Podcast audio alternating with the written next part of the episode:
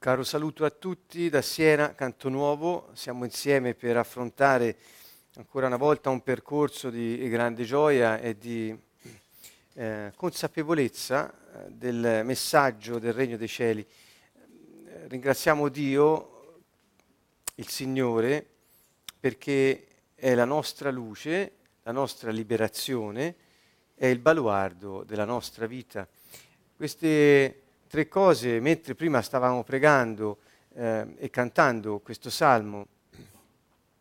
Eh, mi veniva proprio in mente che se il Signore è la nostra luce, ecco, eh, mi vengono in mente gli ultimi tempi ehm, che stiamo vivendo. Gesù ci ha detto chiaramente che gli ultimi tempi erano già iniziati, insomma, in sostanza, e li stiamo vivendo anche noi oggi. Ebbene, la Bibbia ci dice che eh, quando ci sarà la nuova terra, nuovi cieli, insomma ci sarà una situazione dove non ci sarà più la luce così come la intendiamo noi oggi, ma la luce sarà il Signore. Non so se voi avete presente queste, eh, queste parole della Bibbia, del Nuovo Testamento, dove appunto il Signore ci invita a guardare oltre e a vedere che Lui sta facendo, eh, farà delle cose nuove, insomma, le ha già iniziate. Ehm, e mi colpisce molto il fatto che dice ecco non ci sarà più la luce del sole, non ci sarà più il sole, cioè eh, la luce sarà il Signore. Um, e, e, noi nel Salmo, che è stato scritto uh, ben molto tempo prima che Gesù venisse, dice il Signore è la mia luce. Quindi ecco, questo fatto anche nel Vangelo di Giovanni eh, di Gesù si dice eh, che Lui è la luce vera quella che illumina ogni uomo. Sembra tutto legato dal Vecchio Testamento al momento del Vangelo a dopo, tutto da un unico eh, tema fondamentale. Il Signore è tutto in tutti. È Lui la luce, è Lui il baluardo, è Lui la salvezza, la liberazione. Tutto il resto che in questo momento noi stiamo vivendo è temporaneo.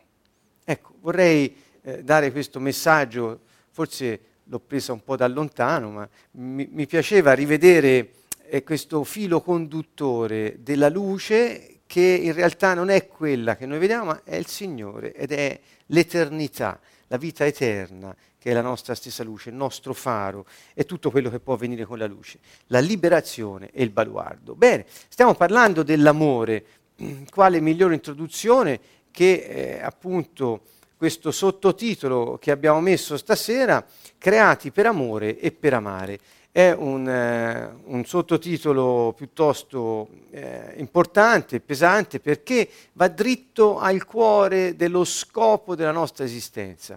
E mh, l'ho voluto proprio mettere così perché, ehm, ecco, mi veniva in mente che in realtà Dio ci ha creati per amore e ci ha creati per amare eh, allo stesso tempo, amare Lui, amarci tra di noi, amare anche eh, tutto ciò che lui ha fatto, amare il suo stesso progetto di vita per noi. Quindi diciamo le, le, il tema dell'amore è centrale, è essenziale per poter vivere una vita felice.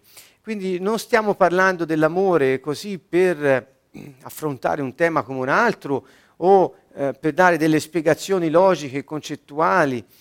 Ehm, eh, tanto meno romantiche. Vogliamo parlare dell'amore come l'essenza della vita, eh, l'essenza dello scopo di Dio eh, per noi che siamo i suoi figli. Se dunque noi non abbiamo ben presente in che modo si può vivere questo amore, noi eh, non solo ehm, diciamo, restiamo insoddisfatti o infelici, ma eh, non adempiamo allo scopo per cui siamo stati creati. Ecco, è qualcosa di più profondo, non è solo una questione di, di sentirsi bene, ehm, eh, che questo sentirsi bene diciamo, è conseguenziale all'adempiere il proprio scopo, è che io vado proprio allo scopo, creati per amore e per amare. Ecco dunque quanto è importante eh, riuscire a, eh, a, a, a prendere, afferrare, eh, gli inglesi direbbero uh, to grasp, eh, che è proprio afferrare questo eh, questo principio di vita. Um, voglio riprendere dalla sessione scorsa, che era questa ricerca dell'amore, dopo vedremo meglio perché riprendo da qui. 1 Giovanni 4,18, nell'amore non c'è timore, Al contrario, l'amore che ha raggiunto il suo scopo scaccia il timore. Ora, questo ha raggiunto il suo scopo, l'ho messo io, è una traduzione un po' libera che mi sono permesso, cioè nelle varie traduzioni troviamo l'amore perfetto o l'amore pieno. In realtà proprio la parola greca che viene usata indica il raggiungimento di uno scopo, la maturità. Quindi quando parliamo di amore secondo Dio, vorrei fare questa premessa, non parliamo di un amore ehm, ehm, diverso dall'amore che ha raggiunto il suo scopo, dall'amore che è capace di raggiungere il suo scopo, che è maturo per produrre tutto ciò che con sé porta. Quindi vediamo da questo, del resto anche eh, nella lettera eh, ai Galati, eh, Paolo ci parla del frutto dello Spirito eh, e dice che il, il, frutto dello Spirito è amore, pace, gioia. Insomma, questa parola amore è un frutto anche, paragonato a un frutto da Dio stesso. Quindi che vuol dire? Che l'amore è qualcosa con cui siamo dotati, veniamo al mondo per amare e ricevere amore. Ecco, vorrei subito eh, eh, enfatizzare questo aspetto.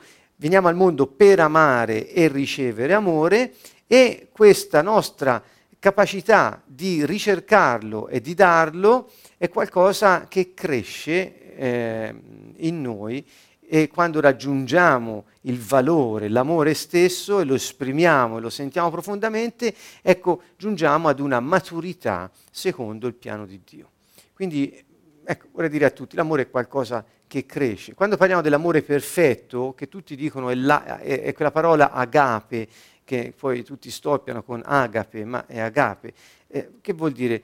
Che hanno poi preso delle parole dal Nuovo Testamento e hanno detto questo vuol dire amore, questo vuol dire amicizia, questo... In realtà, e anch'io l'ho detto delle volte, ma in realtà ci, sa- ci sarà una sessione su questo. Abbiamo scoperto, facendo i dovuti riscontri con il Vecchio Testamento, la versione dei 70, tradotto in greco, dalla lingua ebraica, che eh, è poi in realtà molto spesso una sola parola in ebraico, che ha molti significati. Quindi focalizzarci sulle parole spesso ci aiuta, ma altre volte ci, ci fa inventare dei cassetti dove mettere le nostre idee.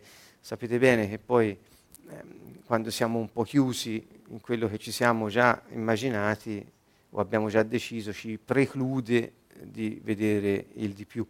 Allora, L'amore che raggiunge il suo scopo o che giunge a maturità scaccia la paura. Dunque, questa è una medicina santa per tutti coloro che sono all'ascolto e per me che lo dico, eh, presenti in sala o dietro un video. Se la nostra vita è in qualche modo dominata o disturbata, tormentata da paura, l'antidoto è l'amore. Ecco, non, eh, non si possono trovare antidoti se non nell'amore alla paura. E l'amore, come vedremo, comprende vari aspetti, dalla fiducia alla fedeltà, a molte altre caratteristiche qualità, e le vedremo dopo.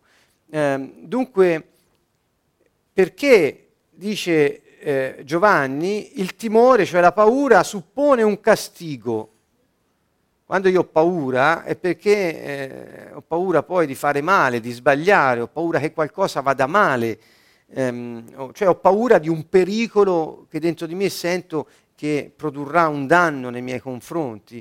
Mm, c'è una paura buona una meno buona, quella buona ci avvisa di un pericolo e quindi possiamo scamparlo mettendoci in moto, ma c'è quella paura che ci paralizza e che ci fa vivere in una situazione irreale anche a volte. Bene, la paura suppone un castigo, un guaio, un pericolo che si realizza a nostro danno. Chi continua a vivere nella paura non ha raggiunto la maturità riguardo all'amore. Quindi non ci scoraggiamo. Se noi ancora eh, eh, viviamo, continuiamo a vivere nella paura, non è che non abbiamo la capacità di amare o non abbiamo l'amore, in realtà ancora non ha raggiunto la sua maturità in noi, perché forse ci sono delle cose che ancora impediscono a questo valore, che è una qualità divina, eh, presente in tutti gli esseri umani, in tutti gli esseri creati, eh, eh, impedisce di svilupparsi pienamente. Questo lo voglio dire per eh, infondere coraggio a tutti e non fare eh,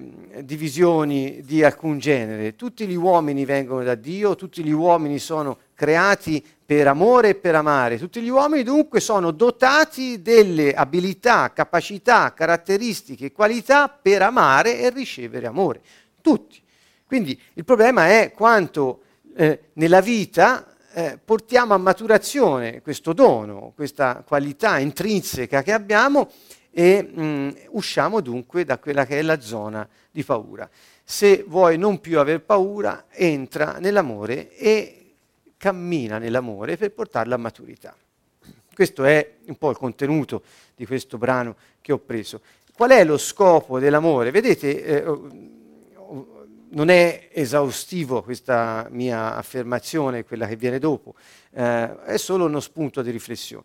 Qual è lo scopo dell'amore? Portarci dunque a maturità, farci uscire dalla paura di essere puniti, di sbagliare, di non farcela. Cioè lo scopo dell'amore è quello di farci sperimentare che siamo ok, che andiamo bene e che Dio ci ha amati e che ci ama. Quindi lo scopo dell'amore è farci sentire uno con Dio e con gli altri e farci sapere che se anche pecchiamo, se anche sbagliamo, se anche non facciamo delle cose che sono giuste, la nostra natura non cambia. Possiamo decidere di non fare più quelle cose e iniziare a vivere secondo la nostra vera natura. E cioè noi siamo eh, fatti per amare e ricevere amore. Dunque se anche temporaneamente siamo distratti, eh, siamo sempre capaci di ridecidere ed iniziare a vivere secondo la nostra natura. Queste, questi pochi suggerimenti che vedete qui li ho presi da quel brano della prima lettera di Giovanni. Eh, ho, ho, un po', come dire, rimesso insieme dei principi che ci sono. Vedete? L'amore ci porta a maturità, ci fa uscire dalla paura e ci fa sperimentare che Dio ci ha fatti bene, siamo capaci di amare e di essere amati.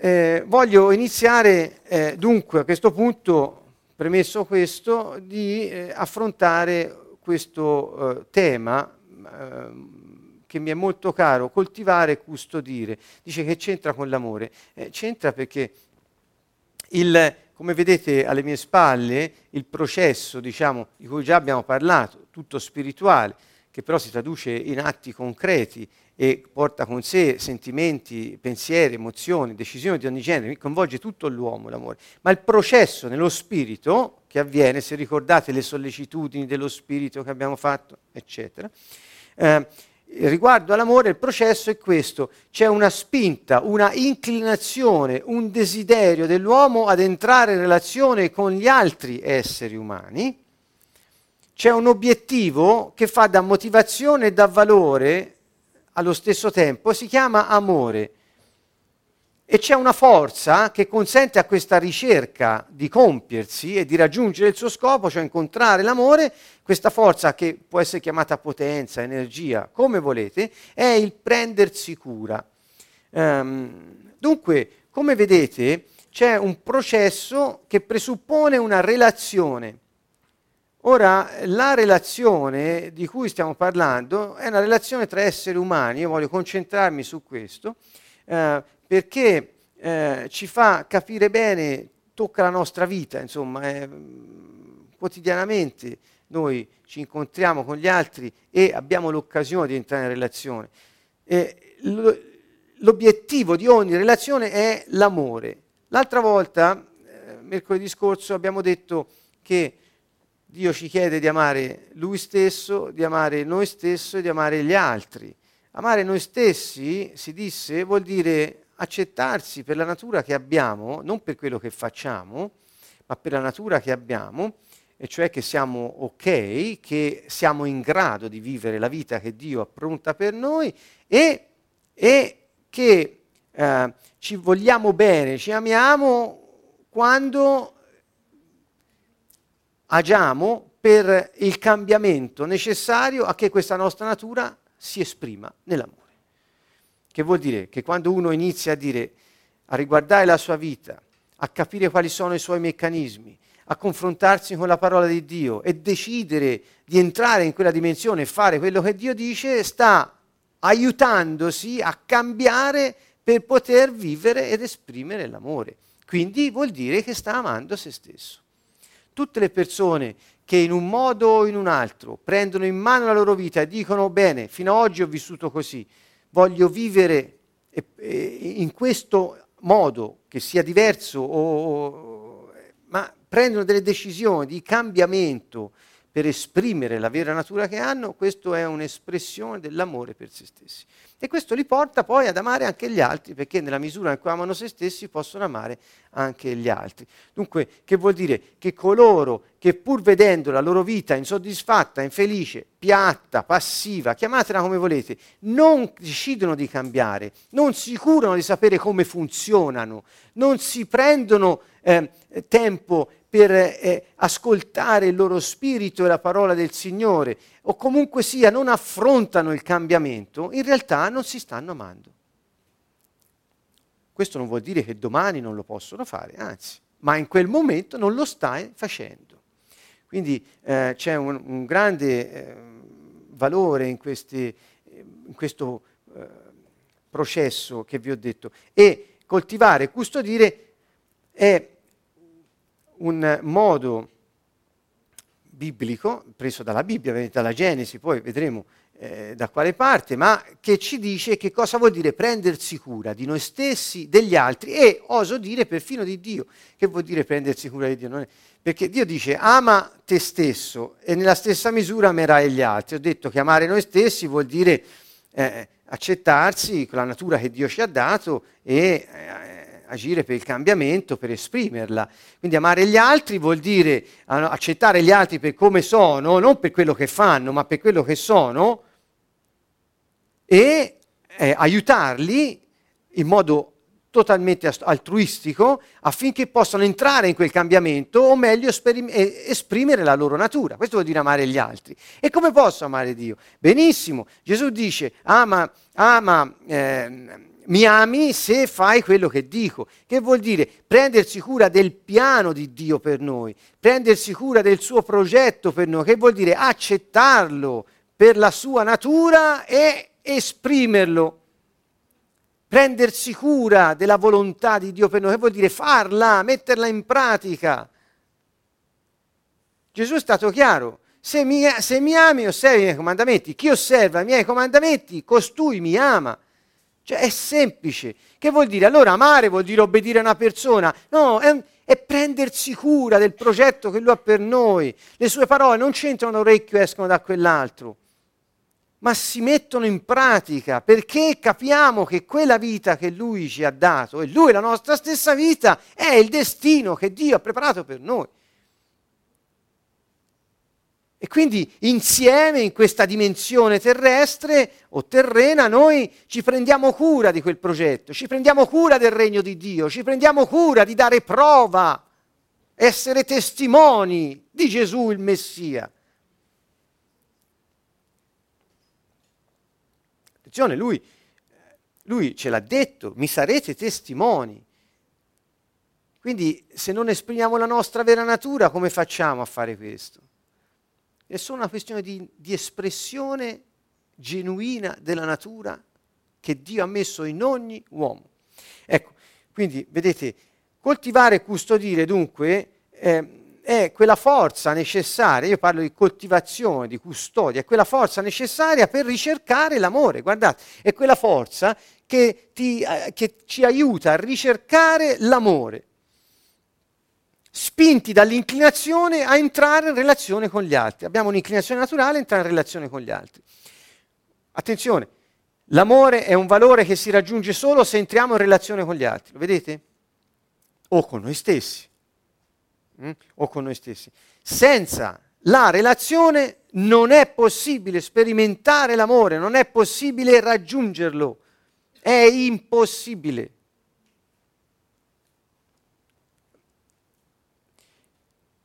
Quando, se prendete i Vangeli e li leggete sotto questa luce, eh, almeno specialmente quello di Giovanni, ma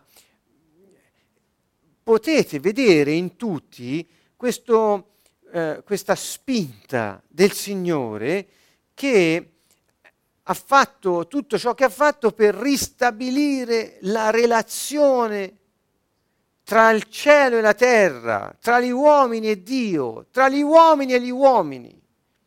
Cioè è tutto diretto a ristabilire la relazione che era stata interrotta dalla decisione di indipendenza che l'uomo aveva preso ai tempi di Adamo. Dunque Gesù è venuto a ristabilire questa relazione, togliendo di mezzo ciò che la impediva e riconnettendola, ripresentando l'uomo a Dio una volta sceso al cielo. Dunque capite che è stato un lavoro, diciamo, eh, totale di restaurazione ha ristabilito le cose come erano al principio, quando Adamo passeggiava con Dio, con il Signore nel, nel, nel giardino, erano insieme, c'era relazione, questa si è rotta. L'effetto del peccato fu una rottura della relazione, un allontanamento dei due, Dio e l'uomo, e Gesù è venuto a ricongiungerli. E l'unità dei due, Dio e l'uomo, si trova nello spirito di ogni persona che accetta questo l'azione di Dio e la salvezza che gli ha portato, la persona di Gesù il Messia. Dunque, ecco che ehm, la relazione è fondamentale. E che cosa eh, vuol dire coltivare e custodire? Eh, se potete, vedetevi in relazione con qualcuno, o con i figli, o con un coniuge, o con un amico, ehm, o con colleghi, con chi volete, Ehm, o Vabbè, questo magari lo vediamo meglio dopo. Comunque, vedetevi in una relazione. Io ho buttato giù solo alcuni significati, ce ne sono molti altri, ma coltivare e custodire vuol dire voler bene, avere cura, avere attenzione, desiderare il meglio, non solo per quella persona, ma per la relazione stessa, desiderare il meglio trasmettere fiducia, trasmettere sicurezza, essere costanti nel coltivare e custodire, provvedere a ciò di cui c'è bisogno in base alle situazioni contingenti, cioè del momento, darsi pensiero, cioè ave- rivolgere la nostra mente verso quella persona, mh, mm, avere premura, eh, proteggere, essere responsabili della relazione, non dell'altra persona, ma della relazione. Custodire, cioè difendere dalle critiche, difendere dal, dai pensieri malvagi, difendere da, eh, dalle idee eh, che possono minare la relazione stessa. Vuol dire essere diligenti nel, nel, nel, nel non trascurare i sentimenti, le emozioni dell'altro, non trascurare le nostre emozioni riguardo all'altro, essere diligenti nell'ascoltare i nostri pensieri, cosa ci diciamo mentre stiamo vivendo una relazione insieme a un'altra persona.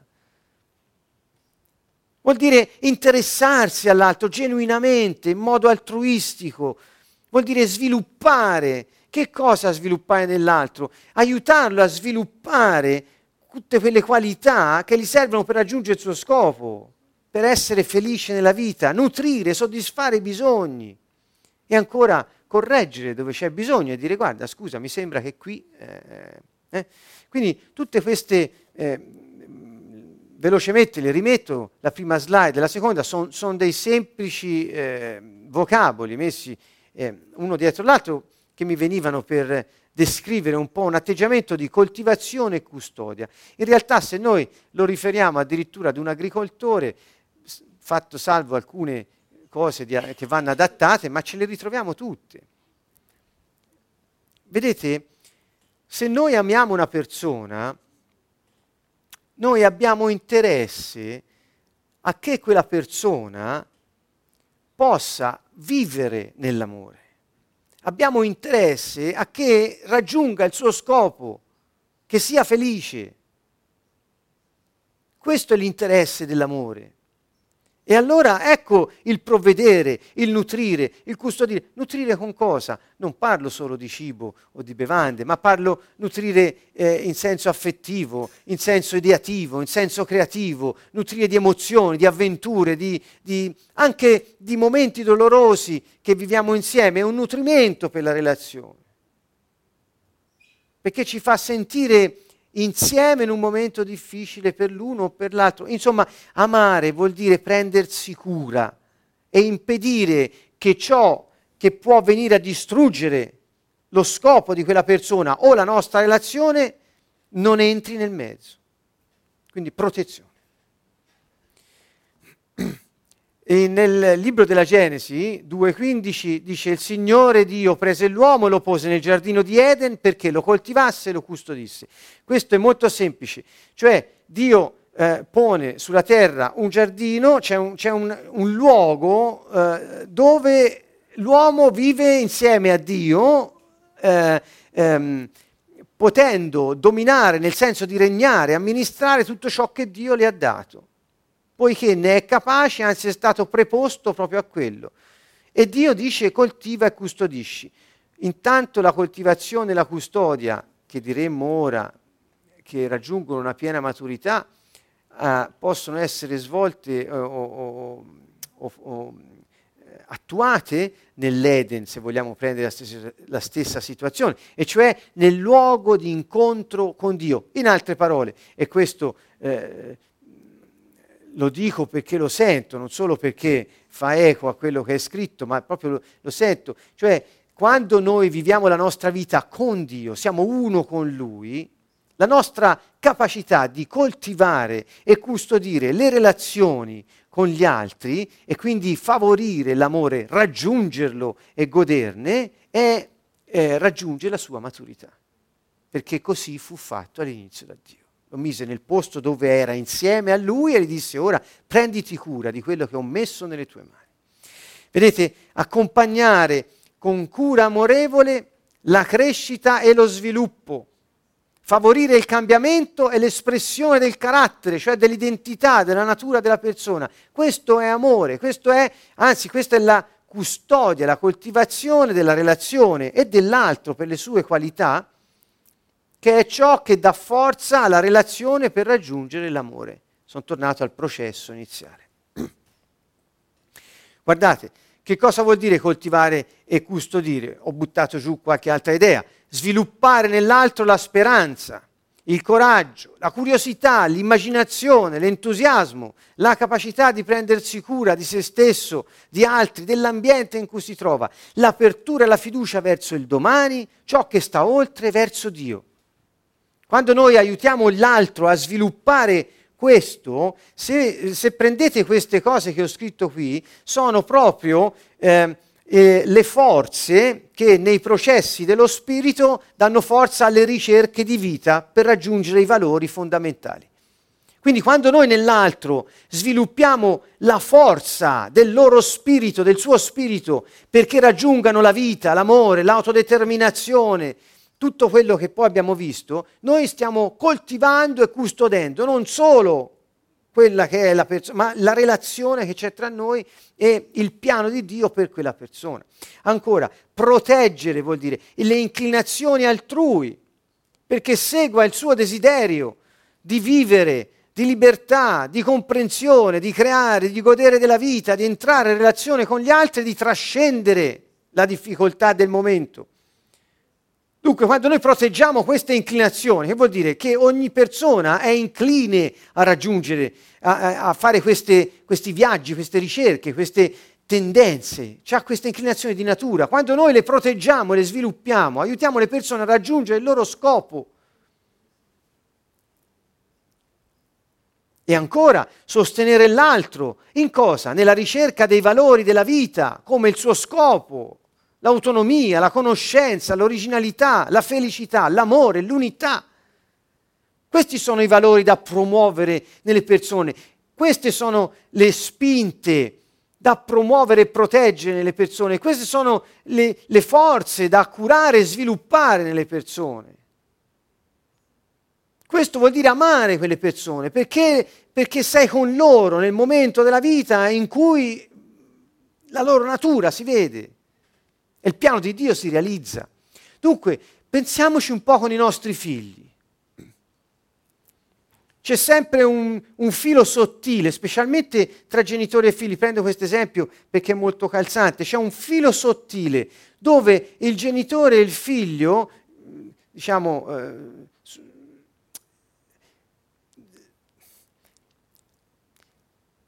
vivono in, un, in, una situazione, scusa, sto cercando di trovare le parole giuste perché è, è, la sento una cosa importante. Il genitore e il figlio vivono una relazione molto particolare. Bisognerebbe vederla nello suo sviluppo durante il tempo, ma ora non abbiamo tempo di fare questo. Quello che voglio dire è questo, quanto noi genitori sviluppiamo nei nostri figli la speranza, il coraggio, o ci preoccupiamo di sviluppare soltanto istruzione, talenti, quattrini? Non lo so, io capite che cosa voglio dire? Guardate, vedetevi chi ha figli, si veda con i suoi figli, quanto sviluppi la speranza e il coraggio nei tuoi figli, la curiosità di sperimentarsi nella novità, essere originali, l'immaginazione, l'entusiasmo per la vita la capacità di prendersi cura, sviluppi questa sua capacità, questa loro capacità, oppure ti sostituisci a loro e li fai vivere in una simbiosi che non finisce più. Se, perché ci sono molti genitori che fanno tutto per i figli al posto dei figli, non li amano, perché in realtà eh, vivono la vita dei figli al posto loro. Non è amore, per quanto ci sia sentimento, ci sia afflato, ci sia... non so come lo traduci questo. Ma insomma, spero di riuscire a spiegarmi quanto riusciamo a sviluppare nei nostri figli l'apertura e la fiducia verso il domani. O li sviluppiamo solo una passione per il calcio, o un interesse per la politica tutte cose che possono andare bene, io non sto dicendo che vanno male, ma la vita, l'amore sta in queste altre cose. Perché se si sviluppano queste capacità spirituali, tutto il resto segue il suo ordine divino, cioè naturale.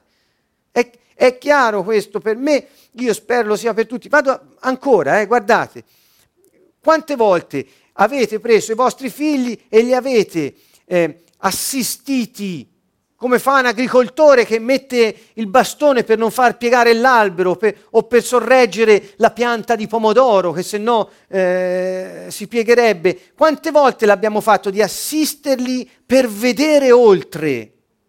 Sono in difficoltà, non riescono a vedere oltre perché? E quante volte l'assistiti perché vedano oltre?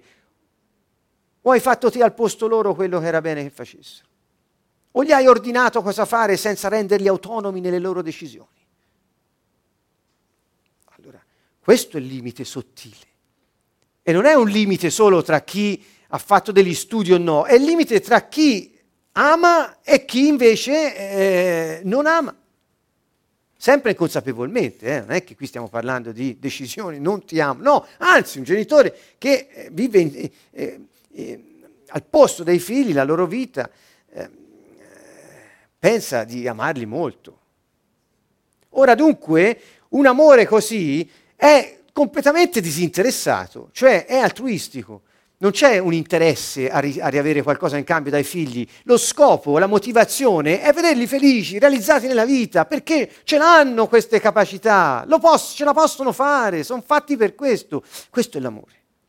Allora, altre volte abbiamo detto l'amore è una decisione. Certo che è una decisione, perché decidi di sviluppare questo, non di fare il romantico o il, il, il simbiotico. Insomma, ci sono de, de, degli equilibri sottili spesso delle dinamiche inconsapevoli che, siccome noi siamo qui ora, eh,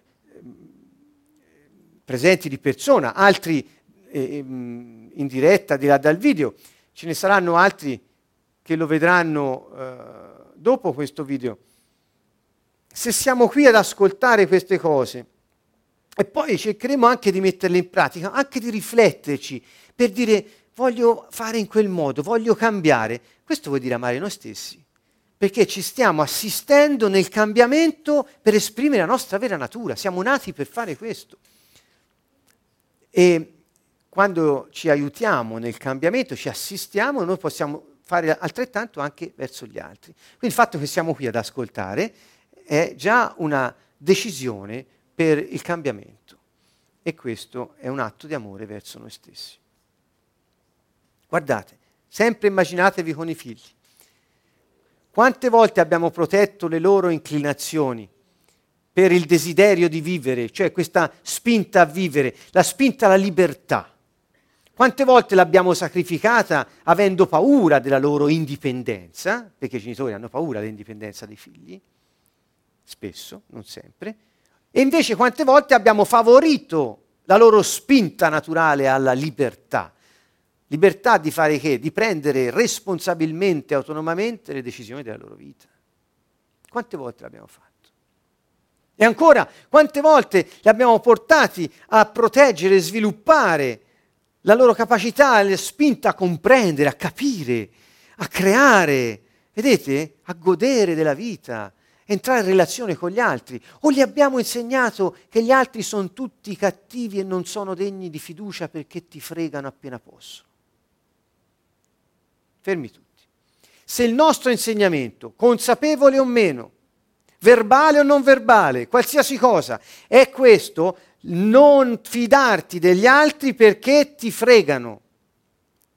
Noi stiamo distruggendo la spinta naturale di quel figlio ad entrare in relazione con gli altri. È una persona che non sperimenterà l'amore nella sua vita. Perché? Perché senza relazione non lo puoi sperimentare.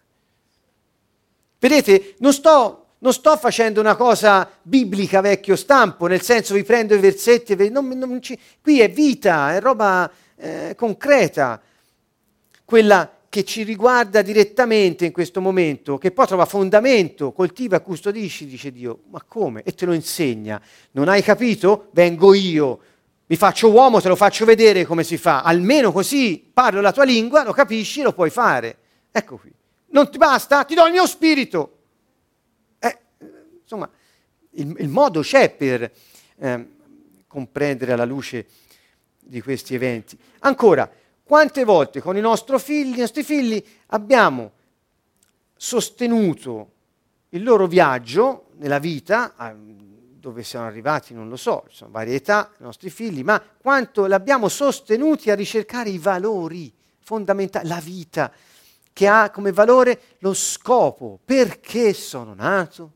Quante volte abbiamo sostenuto i nostri figli nella ricerca di questo scopo, non di capirlo, nella ricerca dello scopo, cioè sperimentarlo. O l'autonomia che dicevo prima, anche conoscere la felicità, l'amore, l'unità con gli altri. Ecco, allora, ora vedete come prende eh, consistenza la parola amore alla luce della nostra vita quotidiana, nei rapporti, per esempio, genitore e figlio, che sono eh, eh, molto presenti a maggior parte di noi, e possiamo iniziare a domandarci qualcosa. L'altruismo, come dicevo prima, è diciamo, eh, la cornice, il frame dentro il quale questo amore può svilupparsi. Parlo di altruismo, eh, se usassi un linguaggio solo biblico parlerei di gratuità, eccetera. Io, altruismo è una cosa molto più vicina a tutti, voglio usare questa parola perché tra l'altro mi piace. E allora, altruista è qualcuno che dà senza aspettarsi né cercare una ricompensa, che però la ottiene senza averla cercata. Eh, questa coglierà di sorpresa la seconda parte di questa mia affermazione, la maggior parte di noi. Eh, di solito ci si ferma qui. L'altruista è quello che fa tutto disinteressatamente, non, si, non cerca ricompensa, né se l'aspetta, punto. Io sono andato oltre e vi propongo questa riflessione, che però la ottiene senza averla cercata. Cioè nel fatto di agire per eh, eh, altruismo o in modo altruistico, ci mette nella condizione di ricevere in noi stessi una ricompensa che né ci aspettiamo né la cerchiamo, cioè non è la nostra motivazione, ma la riceviamo. Vi spiego meglio, eh, ora. La ricompensa, vedete, non è la motivazione dell'amore, ma è il risultato dell'amore espresso. Se ami, avrai la tua ricompensa. Se invece ami per avere la ricompensa, la perderai. Mi sembra che eh, sia molto simile a quelle parole di Gesù che dice chi vorrà salvare la sua vita eh, la perderà, ma chi la perderà per causa mia l'avrà trovata, l'avrà sal- sa- la, la, la, la, troverà. È, è un po' la stessa cosa. Che vuol dire?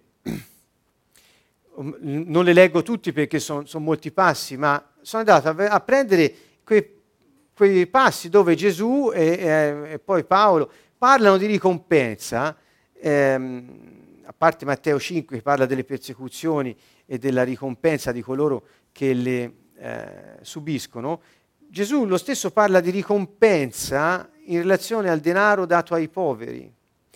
Eh, cioè, quando noi diamo, eh, sto parlando di Matteo 6.1, Guardatevi dal praticare le vostre buone opere davanti agli uomini per essere da loro ammirati, altrimenti non avrete ricompensa presso il Padre vostro che è nei cieli.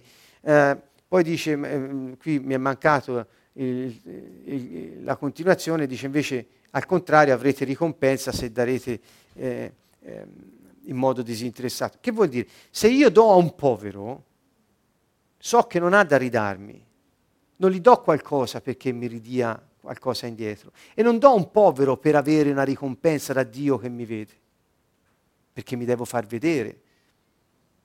Cioè lo scopo eh, non è quello di avere la ricompensa, ma Gesù dice se lo fai senza avere la motivazione di ottenere la ricompensa, l'hai già ottenuta dal Padre, perché Lui vede tutto. Ancora, sulla preghiera, Vedete la seconda parte, tu invece quando preghi entra nella tua camera, chiusa la porta, prega al Padre tuo nel segreto e lui ti ricompenserà. Verso la disciplina spirituale parla di digiuno, anche qui dice Padre tuo che vede nel segreto ti ricompenserà. Ancora, l'accoglienza, l'aiuto ai bisognosi, chi accoglie un profeta come un profeta avrà ricompensa di un profeta. Amici, nel Nuovo Testamento si parla di ricompensa. Ehm, che vuol dire? Che Dio è giusto e Dio vede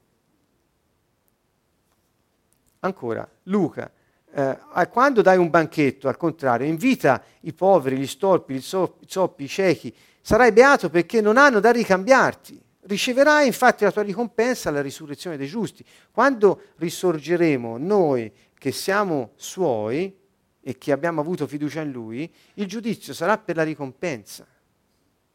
E que- di questo sta parlando. Quindi um, non, non può essere la motivazione del nostro amore, ma è la conseguenza di quanto abbiamo amato. Riesco a, a, a, a spiegare questo split, è piuttosto importante. La ricompensa non è la motivazione, è l'effetto. Difatti, quando noi saremo giudicati per la ricompensa, saremo giudicati in, in, base a quello che abbiamo fatto quando eravamo nel corpo, in base alle nostre opere saremo, saremo ricompensati. Quindi è, la, è l'effetto. Ma non la, se lui dice Gesù, se è la motivazione la perdi, perché non sei disinteressato, non ami, e quindi su che ti misuro? 1 Corinzi, qui parla del fondamento, devo andare avanti perché voglio concludere dopo. Vedete 2 Corinzi 5:10, tutti infatti dobbiamo comparire davanti al tribunale di Cristo, ciascuno per ricevere la la ricompensa delle opere compiute finché era nel corpo, sia in bene che in male. Dunque, eh, ancora, Ebrei 11.6, senza la fiducia, qui la chiama la fede, ma è la fiducia, però è impossibile esserli graditi. Chi infatti si accosta a Dio deve avere fiducia che Egli esiste e che ricompensa quelli che lo cercano. Quindi Dio lo dice, io eh, ti do secondo giustizia in base a come hai vissuto. Il metro è sull'amore, quindi eh, se scambiamo la ricompensa con la motivazione con l'effetto, eh, rischiamo di perdere la ricompensa. Alcune qualità dell'amore voluto mettere velocemente, l'amore intenso, l'amore duraturo. Queste sono delle semplici caratteristiche eh, piuttosto eh, velocemente.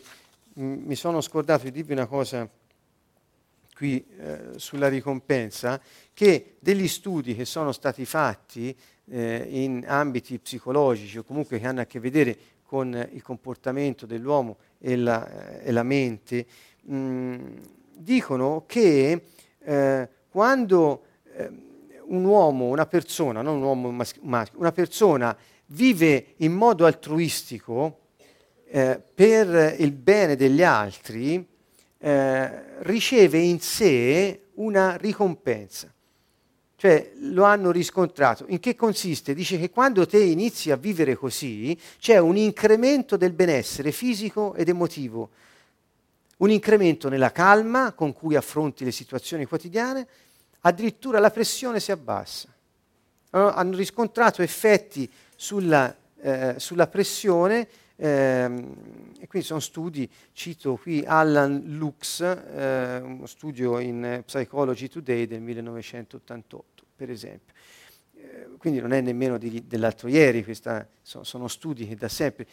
Sembra che quando una persona inizia ad amare, comincia a star meglio. Ecco, ecco, già, senza andare a vedere la ricompensa di cui ho parlato prima, eh, già in, in, in, questa vita, dal punto di vista emotivo, fisico, per non dire spirituale, stiamo meglio. C'è un incremento del benessere. Ecco, ehm, Va bene, velocemente l'amore ha una sua intensità, una qualità, ehm, ce la facciamo. Eh, per esempio, che vuol dire l'amore molto intenso? L'amore è intenso perché tutti noi abbiamo sperimentato in, vari campi, con, eh, nelle relazioni sentimentali, con i figli, ehm, oppure con i colleghi, con gli amici, con, con chi volete, eh, un forte coinvolgimento emotivo il forte coinvolgimento emotivo è tipico dell'amore. Non possiamo eh, ignorare questo aspetto. Tra l'altro, quando avrò qui forse anche un caro amico che insieme a me ha fatto questa ricerca sulle parole ebraiche, eh, eh, scopriremo eh, che questo amore ha dei momenti particolari, per esempio la parola ebraica che per eccellenza è usata è Akab, che ricorda il nome di un, eh, ma eh, vuol dire questo, vuol dire am, am, amare, vuol dire amare, e, e ha in sé il significato dello slancio emotivamente intenso verso l'altro, seguito da una decisione responsabile, tipo coltivare e custodire, a cui fa seguito poi il godimento della relazione. È tutto compreso in questa parola, che poi hanno tradotto agape, fileo nel greco per dargli delle sfaccettature, ma il, la parola è quella e alcune altre. Quindi capiamo che il forte coinvolgimento emotivo è qualcosa che cioè, Dio ci ha predisposto in questo modo. Non dobbiamo ri- rifiutarlo, anche nelle amicizie, nelle, eh, eh, che vuol dire? Che l'amore è intenso. Quando noi viviamo nell'amore c'è un'intensità emotiva che non possiamo trascurare, né vogliamo perché fa parte di noi ed è anche bello. L'amore è anche duraturo, ha la caratteristica di essere duraturo, eh, eh, cioè l'amore, quello di cui abbiamo parlato, sopravvive ad ogni difficoltà. Quando non sopravvive alle difficoltà eh, c'è entrato qualcosa, forse non è altruistico, Ecco, per esempio, mi viene in mente questo. Quindi vedete bene che non è un precetto religioso. Eh, l'altruismo eh, non è un precetto religioso, ma è un segreto della vita felice. Eh, perché quando ami hai la pressione bassa, sei contento, eh, avrai la tua ricompensa, Dio eh, no, certamente eh, è, è, felice della strada che stai facendo insieme a Lui e ogni difficoltà è superata rimanendo nell'amore. Quindi ci sono delle relazioni che spesso si interrompono per vari motivi, ehm, spesso le, l'altro ehm, incontra delle vicende di vita che lo, lo portano a allontanarsi o, o, succede a te, insomma, ma avrete notato che quando c'è amore vero, sincero, altruistico, insomma, eh, quando ci si ritrova al di là di quello che ci può aver fatto l'altra persona, noi, è come se non fosse successo niente. Insomma, vi è mai capitato questo? E dentro di noi quella forza che ci spinge a prenderci cura, con lo slancio anche della ricerca dell'amore, a vivere eh, la relazione in modo autentico, in modo naturale, spontaneo, eh, non egoistico. Um, quindi questo l'amore è duraturo. Ancora l'amore di cui parliamo e che tutti possiamo vivere, tutti, è, ha la caratteristica della purezza, è puro. E cioè, l'ho detto, la motivazione non è la ricompensa. Guardate, se la motivazione di un atto che si dice d'amore è il bene che noi ne possiamo ricevere, lo perdiamo quel bene. Sembra un controsenso, ma è, è così. Ragionateci un po', lo perdiamo. Quando le cose, per esempio, si fanno per denaro, mi viene in mente, eh, noi operiamo nell'ambito delle relazioni d'aiuto e io tante volte mi sono domandato, ma eh, compatibilmente con eh, la gratificazione monetaria, eh, cioè lo fai per i soldi o lo fai per... Non è il fatto di ricevere denaro per il lavoro che fai, quello va benissimo, il problema è la motivazione. Se ti aiuti gli altri per avere la pagnotta, perderà la pagnotta prima o poi. E le relazioni che hai sono finte. Se invece aiuti gli altri per amore, avrai molte pagnotte e vivrai felice relazioni autentiche. Questa è la differenza. Qui sta la purezza e basta scegliere, insomma. L'amore è ampio, messo ampio, eh, che vuol dire? Questo un po' va spiegato. Cioè, ogni persona è capace di instaurare molteplici relazioni d'amore.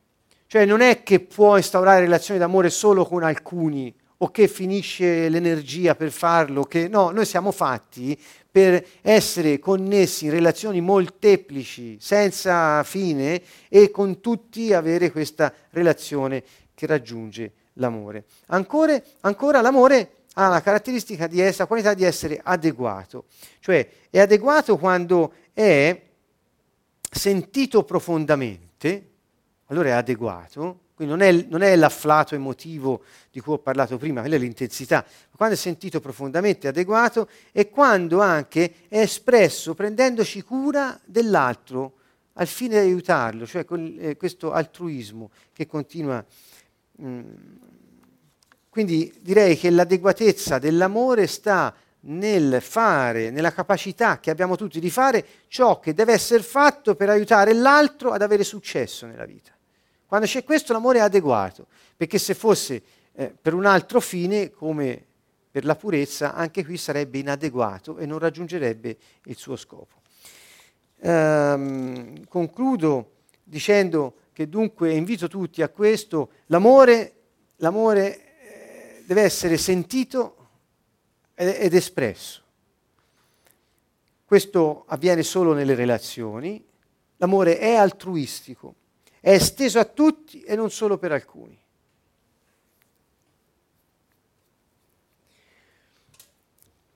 Vi invito a rivedere, se potete, anche le slide che ho passato dove ci sono quelle spinte, quelle forze, quei valori eh, che possiamo coltivare e custodire negli altri. E, ehm, e torno su questo chiudendo l'ultimo minuto. Quando noi in realtà ci prendiamo cura dello sviluppo e della protezione spirituale dell'altro, consegue nell'altro uno sviluppo della mente, uno sviluppo emotivo, uno sviluppo eh, di adeguatezza sociale, consegue un bene che noi non possiamo nemmeno ora stare qui ad elencare, in tanti, in tanti campi. E cioè in realtà ci stiamo prendendo cura del progetto di Dio, del piano di Dio per quella persona e per la società nella quale vive. Quindi amare gli altri è in realtà amare Dio, perché lui ha preparato per tutti una vita perché fosse vissuta. E quando aiutiamo le persone a montarci sopra, prenderla e viverla, noi ci stiamo prendendo cura del piano che Dio ha per ciascuno di noi. E questo credo che sia l'aspetto per me più toccante, più bello dell'amore, perché ci riporta in una dimensione, quando, eh, quando Giovanni dice ma come fai a dire che ami Dio se non ami il fratello che vedi perché Dio non lo vedi? Insomma, ecco, riportare a una dimensione relazionale, molto umana, eh, quella dell'amore, perché anche il Signore ci insegna a fare questo. Vi do solo un comando, amatevi gli uni gli altri, perché se vi prendete cura gli uni degli altri, il, il, il mio progetto va avanti. Se invece vi ignorate, vi criticate, vi condannate, vi boicottate, ignorandovi o isolandovi, il mio progetto eh, dovrà trovare altri sbocchi. Il compito della Chiesa è proprio questo, dare testimonianza del Messia. E lui l'ha detto, da questo vi riconosceranno, da quanto vi amate. Se noi non cogliamo questo, non cogliamo lo scopo della Chiesa e la nostra azione è totalmente inefficace. Ecco, questo è un invito ulteriore, magari lo approfondiremo, ma ricordiamo queste tre cose. Se non ami il fratello che vedi, come puoi dire che ami Dio che non vedi? Solo questo vi comando, amatevi gli uni gli altri come io ho amato voi. E infine questo, Gesù disse, da questo riconosceranno che siete miei discepoli, dall'amore che avrete gli uni per gli altri. Dunque, quanto importante è questo tema, quanto è importante che noi centriamo dentro, altrimenti perdiamo l'obiettivo dell'azione della Chiesa, della quale facciamo parte. Bene, con questo eh, ci salutiamo, eh, ci vediamo mercoledì prossimo per un'altra eh, un altro appuntamento, un'altra sessione, sempre sull'amore per approfondire alcuni altri temi che abbiamo appena toccato stasera. Il Signore ci benedica tutti, vi ringraziamo per essere stati con noi e vi salutiamo da Siena, Canto Nuovo.